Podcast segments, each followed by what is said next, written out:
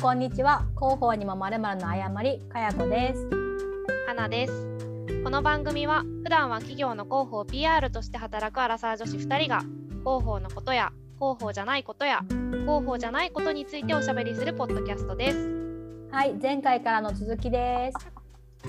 いやそれで言うとうん。あのーなんだろうな。私もちょっと弁解したいというかあのー私耳をすませばが好きっていう話したじゃないですか、はでそういう話をするとねいつもあああいう男の子が好きなの？みたいな。いあー言われがちね。甘さでを政治をいやラストのあのシーンはさちょっとありえないよねみたいな。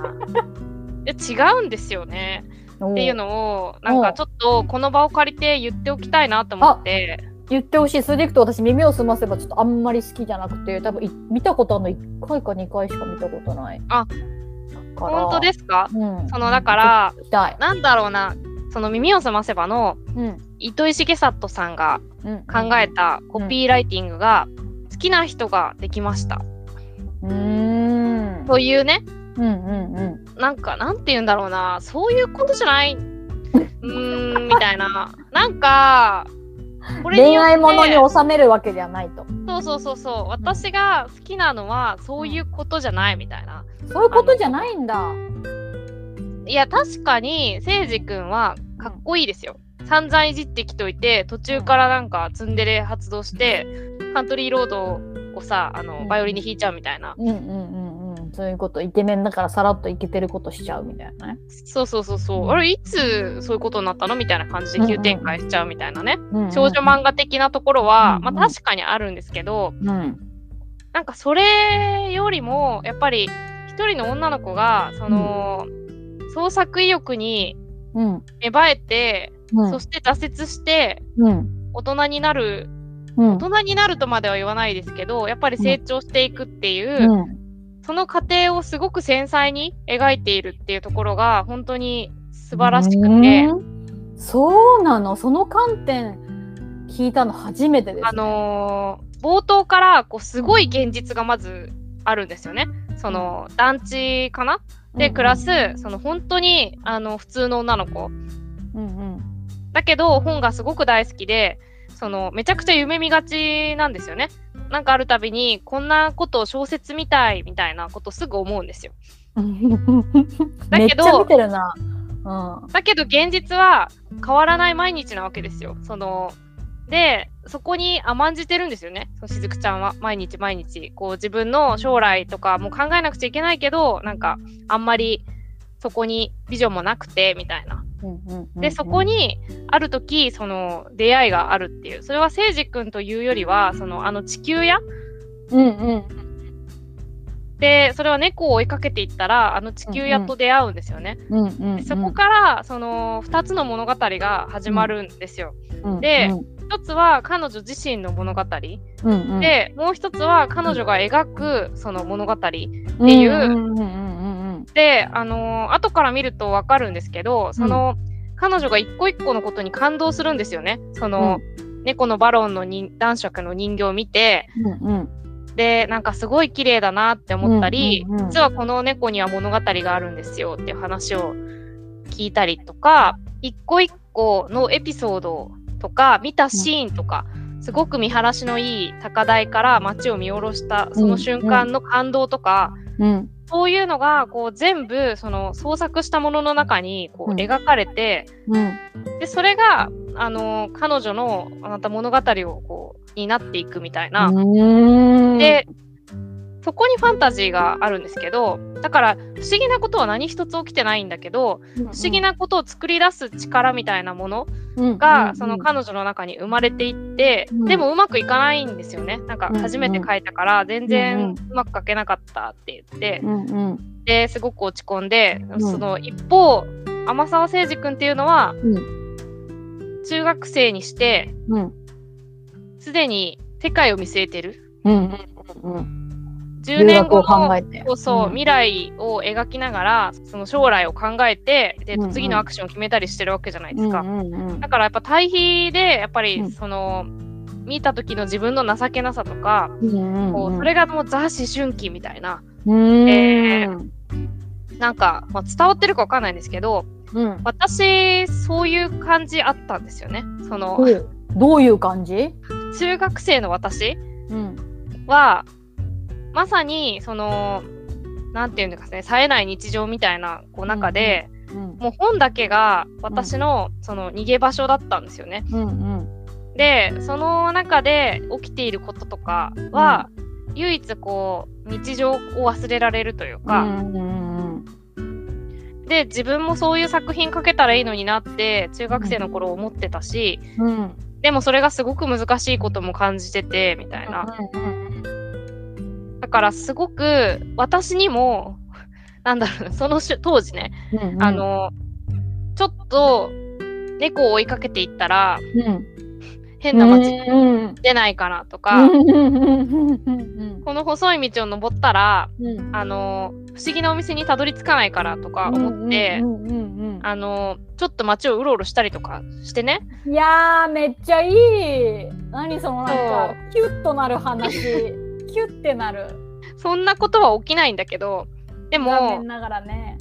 私はそういうことを夢見ることですごい楽しい時間が過ごせたしそのしずくちゃんが成長ししようとしていく姿を見てなんかうんうん。やっぱり自分の未来も考えたしうん。そういうなんかこう成長みたいなことをすごく繊細に描いている空想好きな女の子のね、っていうところがもうねたまらないんですよね。ちょっと伝わったかわかんない、これ。すごいあれなんですね。自分とシチュエーションもこうキャラクターのまあ性格というかもう通ずるところがあってわかるんですねそのそう。しずくちゃんの感じが。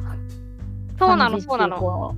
ふんわりしたやあのーカントリーロードの詩ってしずくちゃんが作ったんですよね、うんうんうん。設定上。うん。でなんかそれを友達に歌ってもらううんですよね。うんうんうんそのシーンなんかそれをそのドキドキ友達に詩を見てて、うん。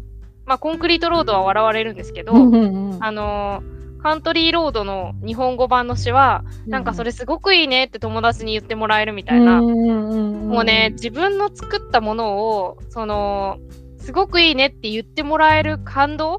うんうんうんうんうん。とかもめちゃくちゃ伝わってきてそれだけでもなんかしずくちゃんすごいのになと思って。うん。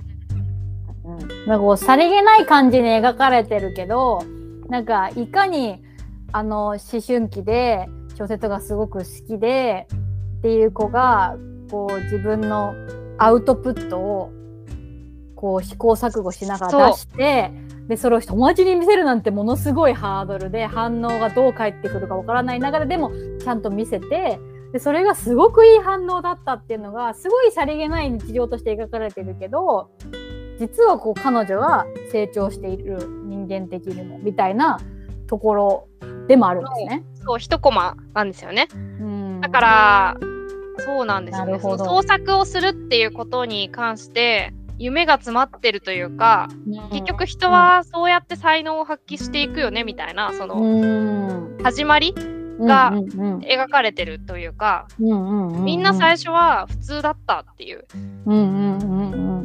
ここから始まっていくんだよっていうのをこう教えてくれるっていうかうん自分で切り開いていく面白さみたいなね。うん、そんな見方が耳を澄ませばにあったとは。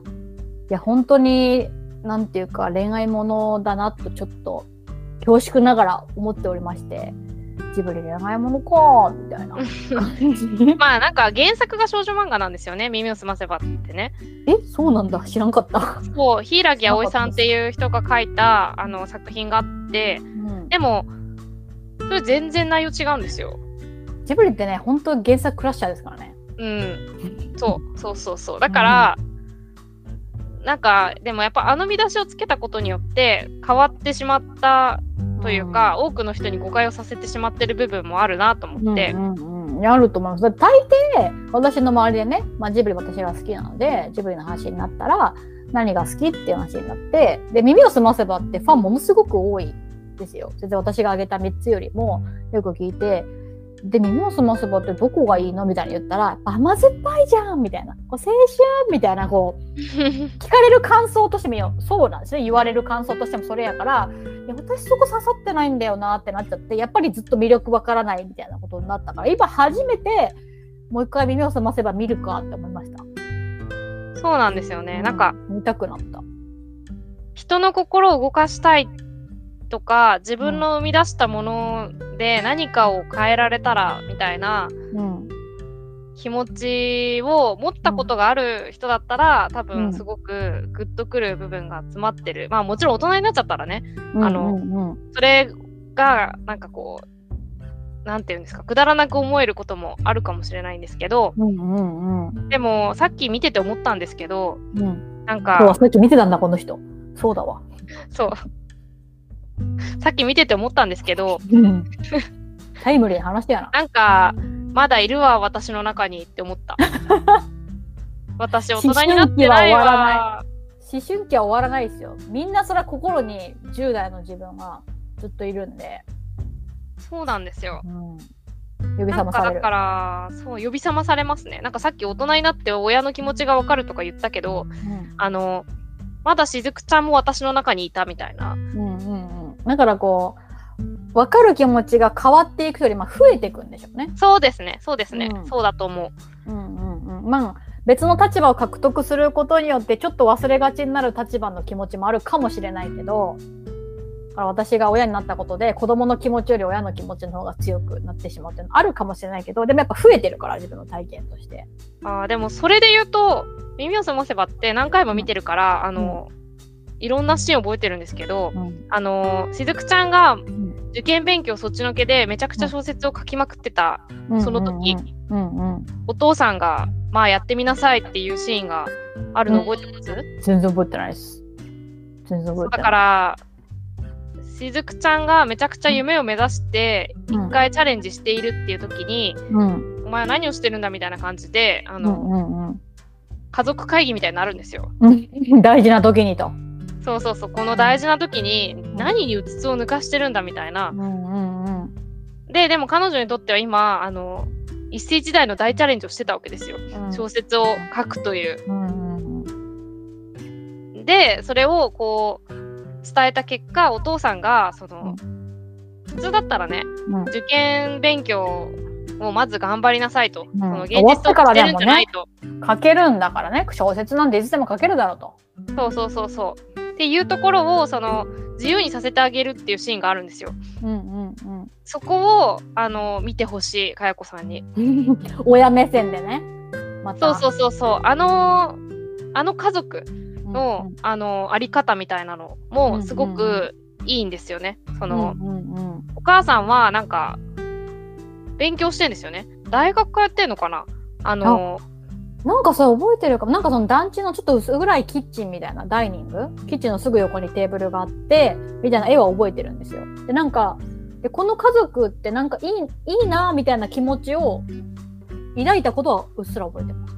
そうお母さんなんか忙しかった頑張ってた気がする。そうなんですよ。だからお母さんはちゃんと母親でもありながら、うんあの一人の女性としてこう自分がやりたいことやってんですよね。うんうんうんうんそういう姿もまたうん面白いですよね。うんあのなんでそうしたんだろうっていうところも含めて。確かにねそこストーリーに正直すごく影響するわけじゃないから別にお母さんがそこでなんか自己実現してたってしてなくたっていいような気もするのにそう。あえてそれしてるっていうのはまあメッセージングがあるんでしょうね。だから耳を澄ませばなりのやっぱりこう女性の描き方というかね、うんうんうん。あのあうん。あのジブリ的な、まあ、女性の描き方じゃないですけどやっぱりその、普通こうだよねっていうところうんうんうんにうん。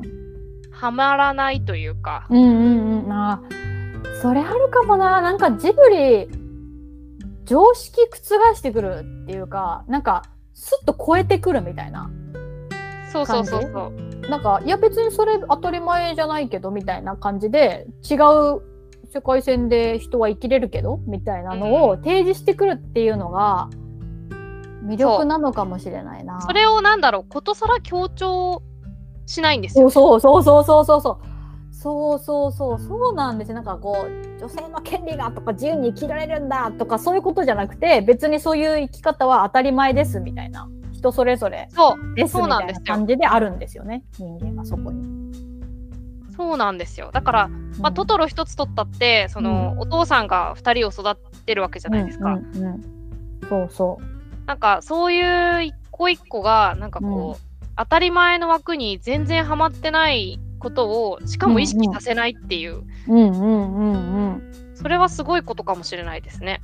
いや本当にすごいことですよね。もうトトロのお父さんの素晴らしさ あのメイちゃんが初めて中トトロと小トトロを追いかけていってトトロに会ってで気づいたら寝ててでさ心配したさつきちゃんに起こされてでもメイちゃん大興奮でさつきちゃんとお父さんに「こっち行ったらトトロに会えるよ」って言って中に入っていくけど、まあ、会えなくて違うとこから抜けてきちゃって2人に大笑いされるじゃないですか。うんうん。うん、いないじゃんみたいな感じで笑われてでそこでみーちゃんが「だっていたのに」ってめちゃくちゃ落ち込んだ時の、まあ、まずさつきちゃんも笑っちゃったけど落ち込んでてあ本気だったのすごい悲しいなってすぐ寄り添ってあげる。まず秒で寄り添ってあげるんですよ。ね何言ってんのとかじゃなくて。でそこのお父さんに対してさつきちゃんは今度自分も会いたいみたいな言うんですよね。でその時に何言ってんのとか言わないんですよねお父さんが。うんうん。いるんだけど運が良ければ会えるよみたいな。言い方なんですよ。なんかそれがすごいすごいなんかそばにいるね感そっと隣にいるだけみたいな確かに。こう絶対会えるよとかも言わないしそんなものいないよとも言わなくて運が良かったらまた会えるかもねっていうその世界観を否定もしないけど謎になんかこうエンカレッジしないというかこうすごい寄り添い方だなと思ってこれパッと出るかと思ったんですよ見ながら確かに。いつも会えるとは限らないよみたいなことを言うんですよねその寄り添い方ね。そうほんとねなんかこう触らずみたいな感じなんですよ。こう隣にいるんだけどなんかこう押したり引いたりって手を加えないみたいな彼女たちにみたいな感じが だから、のびのびと生きられるんでしょうね。そう。なんですよ。そうなんですよ。もういいいいっていう感じ。トトロが一番多分直近でいくと娘に、まあ、ポニョとトトロかな分かるとしたらと思って娘に見せたのがその2作品でどうどうですか、トトロへのハマりようったらないですよ。おー、すごいですね。時代やっぱ超えますね。そう最近はねでもちょっとまあ3歳になってきていろんな世界観わかるしうちディズニープラスがクレジットカードのあのオプションでついてるからディズニーも見るようになって結構「ライオンキング」とか「おしゃれキャット」って知ってます？あの知らない。なんかねディズニーのキャラクターでマリーっていう猫があいるんですよ。ー、いる、いいる。ますよねでずっと不明だったんですよ、でも気にするほどディズニーに入り込んでないんで、まあそういうキャラもいるでしょみたいな感じだったんですようんうんうんでも、あの、あの猫一体どこに出てくるのか考えたらどこにも出てこなくないですか？何あの猫確かにみたい確かに。その謎が、なんか、何？何十年の時を経て。今にして解けた。そうね、あの、アリストキャットっていう、アリストキャッツかな？おしゃれ猫っていう放題の映画があって、でそれをなんか知らんけど夫が見せてて、え？マリーって出てくる知ってる私このキャラみたいな。そこに出てくるんですよ、マリーって。でえそれはとてつもなくおしゃれな映画、まあ、パリを舞台にしててちょっとほんと脱線しますけど出てくるね登場人物。英語喋ってるけどめちゃくちゃフランス語なまりで。で途中にあの野良猫たちがこうジャジーなこうノリノリなね音楽をピアノとチェロとねトランペットとみたいな感じで演奏するシーンとかって出てくるね音楽もめちゃくちゃおしゃれー、ディで、ズニーは音楽ですね。うんう、ん。もうね、そんなやっぱ音楽いいですね。車中でもだからディズニーの音楽結構流してて、そこに出てくるね、Everybody wants to be a cat っていう曲がめっちゃおしゃれなんですよ。みんな猫になりたいっていう音楽がめちゃくちゃおしゃれで。だからそういうのにちょっと最近娘は分散しつつありますけど、まあトトロはちょっとやっぱね、母親が信者なんで、家の至るところにね、隠れトトロがいるんですよ。いますからね。そうぬいぐるみが、まあ、生まれた時からあるし指人形とかが置かれていたりあとどこにトトロあるかな前まではねそのトイトイレタリーのグッズとかも全部トトロだったしタオルにもトトロがいるしそういうマグネット冷蔵庫のもトトロがいるしあの娘の使ってるカップとかもそうあらゆるところにこうスニーカーラウンドしてるんでなんていうんですか親近感湧けますよね娘は。でやっぱこうねちょっと手が黒くなったりとかするとあくるくる好きがいたみたいな ことになってるんで大ハマりあのなんならちょっとセリフ言いますよ。カンターのところは一緒になって「カンター」って言った後あのブーってさつきちゃんがカンタに向かってあの舌を出すところまで真似してます、セットで。さすが。そうあとなぜかわからないけどあの、まあ、ばあちゃんがね勘違いで池を探すじゃないですか。うんうんうん、うん。サンダルがめいちゃんのかと思って池にめいちゃんが超怖いやつねでそうでもう村中が村とか言って町中が探すってなってでさつきちゃんが帰ってきて「めんじゃないとこのサンダルは」ってなってばあちゃんがもう膝から崩れ落ちてで「よかったわわじゃあてっきりめいちゃんのかと」って言った時にあのふんどし一丁のおじさんが「なんだばあちゃんの勘違いか!」みたいなこと言って「すまねえなみんな」とかって言うんですよあったわ、そのシーン。そのすまねえなみんながなぜかハマってそのなんでエキストラたびになんか突然横から「すまねえなみんな」って言ってるんですよ。よくねなんでそれ？なんでそこハマってんの？みたいなもっとあるやろ？みたいな。すまねえなみんなでハマって。トトロいるもんとかじゃないんですね。全然違う。あのあとうちには猫バスのぬいぐるみとジブリ美術館でしか買えない子猫バスのぬいぐるみがあるんで。っていうか、あれ、どう？かやこさんってジブリで働いてたんでしたっけ？あれ、なんか、ああのどんぐり共和国というね、まあ、ジブリのそうですよね売っているところで大学生時代に、えーバイトしてまして、まあ、ちょっとだけちょっとエピソード話させていただくと、まあ、梅田店で働きたかったんですね、はいはい大阪の。どんぐり共和国ってどんぐり共和国っていう独立した、まあ、店舗運営をしてるわけですよ。うんうんうん。なんですけどなぜかその大阪梅田店はあのキディランドが運営してたんです。あ、そうなんですねそうなんですちょっと違ってだからどんぐり峡谷で働きたいって言ったらキディランドに申し込んで面接してくれと言われたわけですよでそれでバイトで面接しますよねそしたら我々はキディランドとして採用するので配属はどこに乗るかわからないって言われたんですよ。ええスヌーピーかもしれないしキティちゃんかもしれないしでえ？ってなって。でそこであの私はどんぐり峡谷で働きたいのでどんぐり峡谷以外で採用になる場合はあの結構ですって言ったんですよ。ドン引きしてて。そのマネージャーが「はみたいな。あどんぐり峡谷以外に配属なんだったら不採用でいいですって言ったらどんぐり峡谷に配属で採用。全部のどんぐり峡谷がそうかわからないですけど覆してるじゃん。そうキディランドはあのあれなんですよバイトもう20%オフ普。通さ、そういう、あ、そうなんだ。そういうわがまま有効は採用しませんみたいなルールなのかと思いきや採用されるんだ。多分タイミング的にあれなのかな人足りなかったのかなリアルに。まあ、20%オフになるから、やっぱグッズとかね買いますよね当時。で当時ね私が働いた時にポニョが公開する時期だったんでもうポニョのグッズ一面になってでもずーっとポニョの曲が、ね、一生リピートなんですよ店わ内で。かる。ちょっと嫌いになりそうやった。なんか、っていうかさ、あの曲ってただでさえ耳から離れないですからそうね。そうそうそうそうフレーズずっとポニョポニョ言ってんのに「トゥートゥルートゥルル」みたいな始ままた頭からだったみたいな。トゥトゥトゥトゥトゥトゥトゥそうトゥそうそうそうそうそう。でねほんでね当時のねあのー最初に出たグッズ展開がまずぬいぐるみ中心だったんですよね。うんで包みにくいことこの上ない。そっか、じゃあビニールに入れてもいいんだけどラッピング箸めちゃくちゃうまいんですよ。すごい。大抵ね尊敬するラッピング上手な人、もう任せてください。大抵ね、みんななんていうの？キャラメル包みってわかります？わかんない。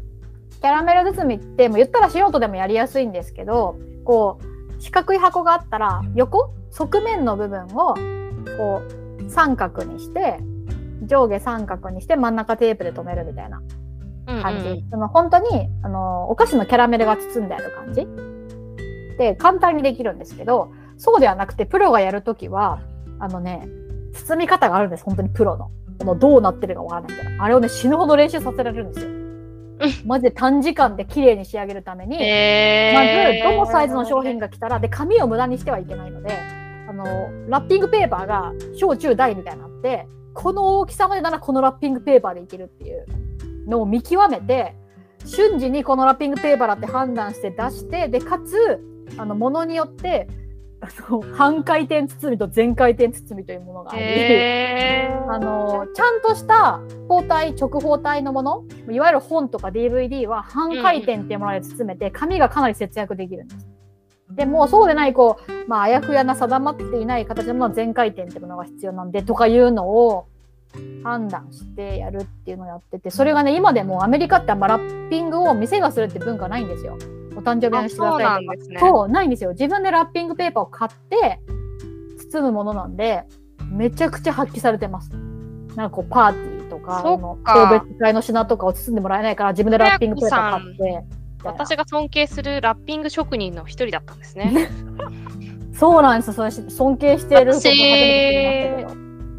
や私この空間認識能力がないからその、うん。3D で考えられないからうん。あのもちろん練習もあるんだとは思うんですけど、うん。なんかこう日々ねあの自分が扱う製品の発送とかするんですけど、もうね梱包がもうしんどくてしんどくて。もコンピューターのラッピングとかじゃないでしょ？うでもプチプチとかであの綺麗に包まなくちゃいけないとかね。ああそうかそうか確かあに。とイベントとかだとイベントの備品をその丁寧にくるんで確かになんていうんですか普通の段ボールに入らないからその段ボールをなんかうまいことああやって。やるやる。変形させてね。合う。そう形にね。やるやる。で私がもういいやとか言ってなんかうん適当なことをしようとしてたんですよね。で当時オフィスがそんなに広くなかったからそのそこを通りがかったあの執行役員の方が。しかも執行役員。そうちょっとちょっとみたいな、うん。何雑なことやってんのとか言われて その人忙しいのにうん。私があまりにあの雑な包み方を心折れてやろうとしてたらあの自らあの段ボールの展開手伝ってくれてあら優のしいすごいちゃんと包むのをやってくれたんですよ綺麗に。あの、うんテープ貼るところまで、うんうんうん。嘘でしょみたいなこんな綺麗になるもんなのみたいな感じで感動して。笑う。うん。でなんか、まあ、その人は昔うん。スキー場で働いてたから、あスキーのなんかいろんなものを包んでたらしいんですよね。うんうんうん。で、あの発送したから、まあ、こういうのは得意なんだみたいな話をされて、あ送らされそうまたいた私が尊敬してやまないラッピング職人の方って思ったんだけど、もうね、それ言ったらね、去年のクリスマスにね、娘にね、夫がプレゼントしたキックボード？で、キックボードはもう包めキッないから、クボード。もうあれは包めないから、あれ諦めるじゃないですか、まずね。うんあれはリボンつけたら。で、それと一緒にヘルメットを買ったんですよ。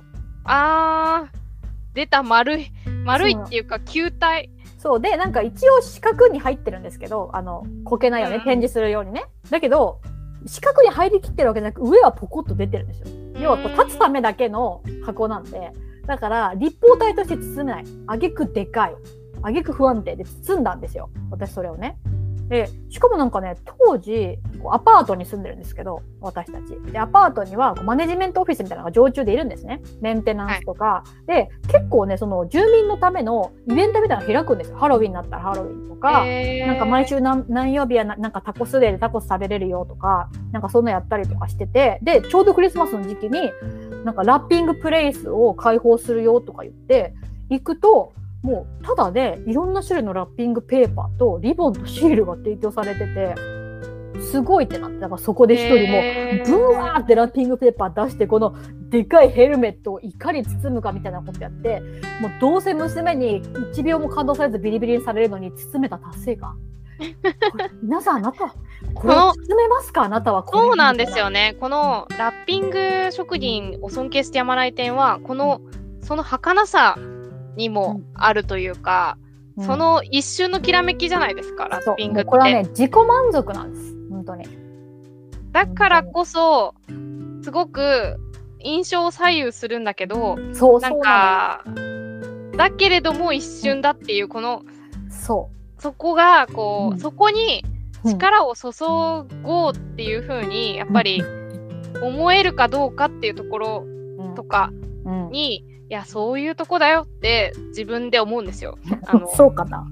そうなの。性癖ぐらいの感じ気ましま気がしますけどね。でもあの包めた時めちゃくちゃ達成感ありますから。綺麗に包めた時。であのやっぱあるんですよ。綺麗な包みやすい本みたいなこう角が出てて四角くてどこもねフラットなやつ。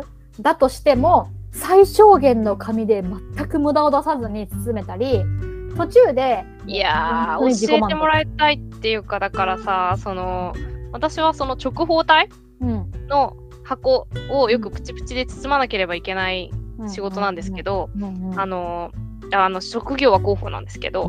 で誰もそれ職業だと思わない。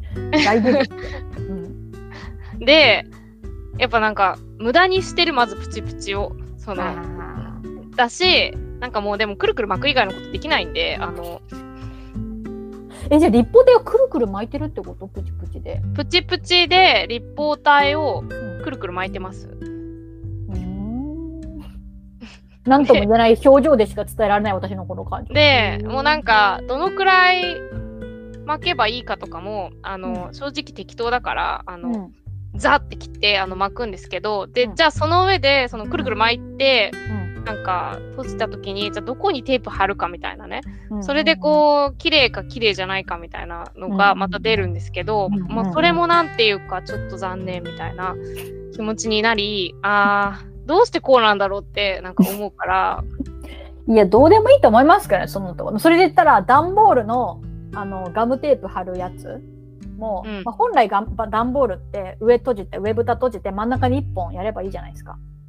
そうですねま。あでも、まあ、そもそも段ボールの組み立てからね、そのどんぐり峡谷時代やってたんで、組み立てた時に、そこもありますよね、底面。底面も真ん中にビッて引いたらそれでいいんだけど、やっぱこう気遣いができるのであれば、こう側面、横？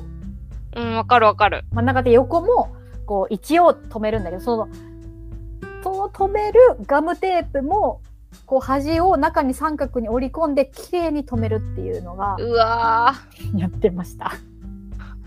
パイセンに教わってそれで、だからそれ以来その技で全ての段を止めてます。ーそのみんながやってるわけじゃないですもんね。そのみんながやってるわけじゃないと。別に。でもやっぱそうすると無駄なく変なとこがねくっついてぐちゃぐちゃになってなくてとても綺麗に仕上がるんで。でも先輩はそのように私に教えてくださったんでプロはそうしてるじゃないですか。わかんないけど、なるほどね。うん。すごい。もうラッピング職人をなんか尊敬するあまり、うん。あのどんぐり共和国からだいぶ脱線してしまったラッピングの話に我々何分ついてる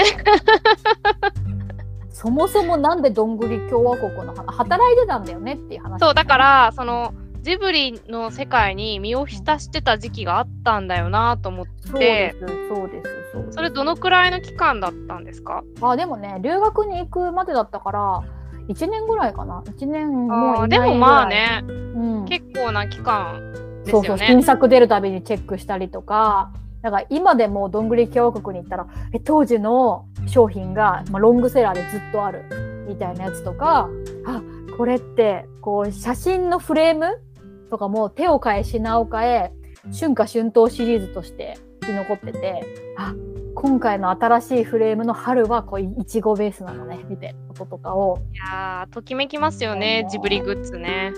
マジで時わかるマ。ジで高いんですけどいやーそうマジで高いんですよ。マジで高い。だから20本分はね、本当にありがたかった。本当にありがたかった。そう私あの顔なしの靴下ってうん。あのインスタ上げてるんでちょっと改めて見直してほしいんですけど なんか見直しましょ顔なしがねこう、うん立ってるみたいな感じで展示されててう。うんうんで実はそれ靴下ですみたいな。へー。でうんなんかシェアオフィス使ってるからそこ靴脱ぐスペースあるんですね結構。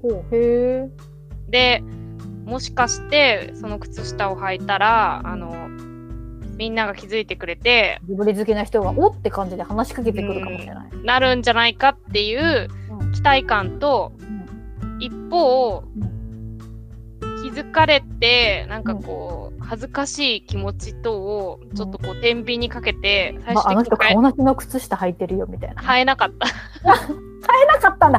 買ったけど履かなかったんじゃなくて、そこまでシミュレーションしてたんだ。あの、なるほどね。まあ、700円ぐらいだったんですけどねあのあー一足だから別に買えたんですけどうん。そうでもなんかこれいやうんどうなんだろう30過ぎた女性が顔なしの靴下履いてるってうん。うなんかでも家でこっそり履くには、なんか、いやでもそういうのじゃないんだよな、この靴下。気づかれてとなんぼなんだよ可愛すぎますね。な話。題にならないとね。そう。っっていう、ねあのー葛藤がありました？自分世の中の人ね、我々がこんなに偏愛してるジブリ、世の中の人大して好きじゃなかったりしますからね。そうですね。顔なしのことは知っててもね。そう。でね、今日、ジブリの誤りをさ、その、ジブリ店行ったから、まあ、一周戻ってここにたどり着くんですけど、やろうと思ったんですけど、うんうんでも、私ごときがジブリを話していいんだろうかって、あの、思ってしまう？あわの、かる。わかる。そんな言うて、あの、詳しくないし、あの、そうそうそう。ありますまあ美術監督だとかね。そういうそうそうのとかまでわかんないし。そうさっきもさ、その、女王の名前知らなかったりとかね。あの、殿下ね、クシャナ殿下ね。そうそうそうそう。そういう、まあなんか断片的なんですよね。とにかうんうんうんく好きであると。それは間違いないんだけど、うんその、この誤りで語れるほどのネタを持っているだろうかとか、聞いた人を楽しませることができるんだろうかとか、うんそのうん。うん本当のオタクの人に怒られはしないだろうかとかね、そういういろんなことを頭を呼び入り、あよく考えてますね。何も考えてなかった。それでも私たちはうん。ジブリを語るべきだとうん。思い、この回を迎えたわけですよ。そんなのオタクの誤りですよ。まあ私もでもその間はありますよ。あの、詳しいとか好きと、まあこんなね、公共の電波でもないけど、人様に聞いてもらうのに、こんなね、岡田敏夫並みに語れるのであれば、もうね、ゴンゴン言っていいけど、対して、本当にジブリのことめちゃめちゃ好きで詳しいみたいな人が聞いたら、何を浅瀬でパシャパシャやっとんねんと。そんなところでなんかジブリを語ってもなんかそんなもう深海に全然到達しないと、何のたわごとかと思われるっていう危険性をやっぱ背負ってでも我々はやっぱ好きなものに対する愛は語っていくべきじゃないですか。でも。でも。そう。そそこを好きなものを好きだと叫ぶことも私たちにとって大事なことなんですよね。そうそうそう。いきなりスラムダンクの話かと思った。君が好きだと叫びたいの話し方違うのそこじゃないでもそういいんですよ。詳しいか詳しくないかでその語る権利を生むみたいな関係ないんで別に浅瀬でパチャパチャやってますけど何かみたいな感じ。そうそういう愛し方もあるということですよね。そうそうそうそう。あの好きにねあのあれそれは関係ないんで、まあ、もちろん私は花さんがクシャナ殿下を知らないことについてもうすごい姿勢で糾弾していきますけど 知らないの？みたいな反応するけど、まあ、それはコミュニケーションなのであって別に知らないことで語るなとかいうことは全く思わない。そうそうそうそう。うんそうそう語ることによって知れるわけですからね。そうそうそう発信することによってねやっぱ情報も集まってくるしだからなんかやっぱこうジブリパークがジブリパークの話とかしたらどうする？もう終わらないっすね。いやだから、あのージブリパークは一緒に行けたらいいですね。いや行きたいマジで一時帰国のー時にジブリパークは無理やから本帰国？うん、本帰国の時数に多分いろいろ仕上がってるから、まだまだエリアができてないエリアがありますからね。そうそうそうそうそうそう、うんもしご一緒してよければ、あのー行きましょう、いジブリパいに決まっーク。てるでしょ。もうそこで娘も連れて行けばどんな規制上げても、もう大義そうそうそうそうそうそう。こあの子が好きでねみたいな。やっぱね、歓声を上げても許される人と行かないと、あのーいけないので、うん、まあその点でいくと私がすごい音量で規制上げるから多分カナさん大丈夫ですよ。全部書き消されるみたいな。もともとねあの声がでかいっていうあの確かに的にもそういうあれを持ってるんであの本当余談ですけど赤ちゃんが生まれた時にねなんか声の度合いみたいな10段階でつけられてたらしいんですよなぜか私が生まれた時にね。えー、それでなんか大抵3とかなんかそんな感じ？なるらしいんですけど。私だけ9だったらしくて。え廊下にいても泣いてるの分かるみたいな。って言われたことがあるぐらいでかい声なんで。ー、だから、気にせず規制を発してください隣で。書き消すの。数数年後ね、あの、うん。再開した折にはジブリパークに行こうという約束を持って、このジブリの会を終えてもいいのではないかと思いまして。そうしましょう。2 b コンティニューで、まあ、次ははい。ジブリパークに行ったっていう、ジブリパークの誤りをしたいですね。そうですね。まあでもちょっとその前にいろいろ溜まってきたらジブリの話またしちゃうかもしれないですけど、あの全然まだ私の中のジブリなんか20%ぐらいしか放出できてない感がある。うんだって豚について語ってないし。豚につい確かにて語ってないで終わってしまった。だから次ナウシカ読んでなんかアップデートされてたらまたやりましょう。うんいいですね。そうしましょう。もう止まらないんでね。ちょうどこの辺で終わりにしましょう。はい。というじゃあ。あわけでりがとうご、ざいました。はい、はい。ジブリの誤りでございました。ありがとうございました。はいありがとうございました。